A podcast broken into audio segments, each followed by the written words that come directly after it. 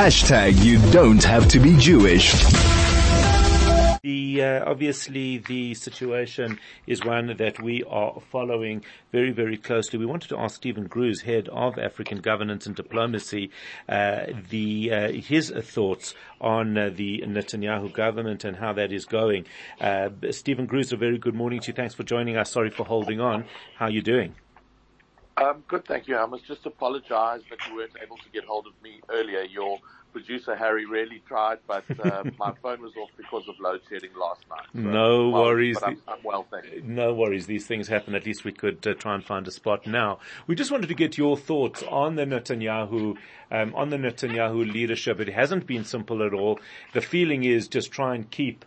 Uh, you know, keep uh, everything together until after the war. Are they succeeding? Well, I think uh, people have been a little bit disappointed with Netanyahu. I don't think he's shown, uh, been on TV enough to, to reassure the people that he's got this in control. I think there's a lot of anger uh, that this happened on his watch.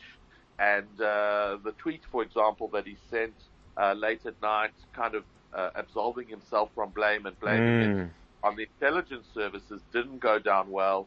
Um, I think I think people will be behind him during the war, but I think afterwards there may be uh, a real backlash against him. Uh, if you look at the polls, for example, on Wikipedia, you can check the, the number of uh, opinion polls that happen in Israel almost on a daily basis or a weekly basis. You can see Likud support ebbing away and, and Gantz and, and Lapid uh, both uh, gaining seats. So if there were an, an, election held tomorrow, and of course it's not going to be that case, um, he could really face a huge challenge in, in still being the prime minister. Yeah, uh, but is, is, it likely that he will see see this war through? There doesn't seem to be a move to remove him now. Yes, I think he will see this war through as long as it takes. And is there any chance of his of his political career surviving after this, in your view?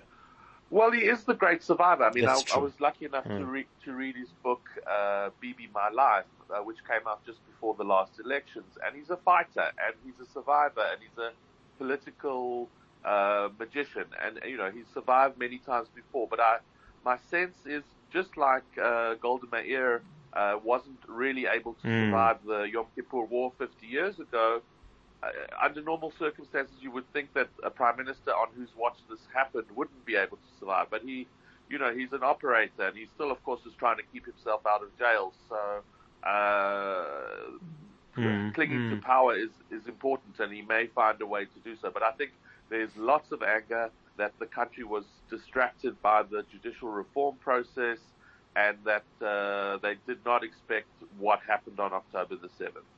Yeah, and uh, I, I believe that it's unlikely he will be forgiven for that. Steven Gruzd, uh, thank you. Unfortunately, that's all we have time for. Thanks for hanging on and chatting to us.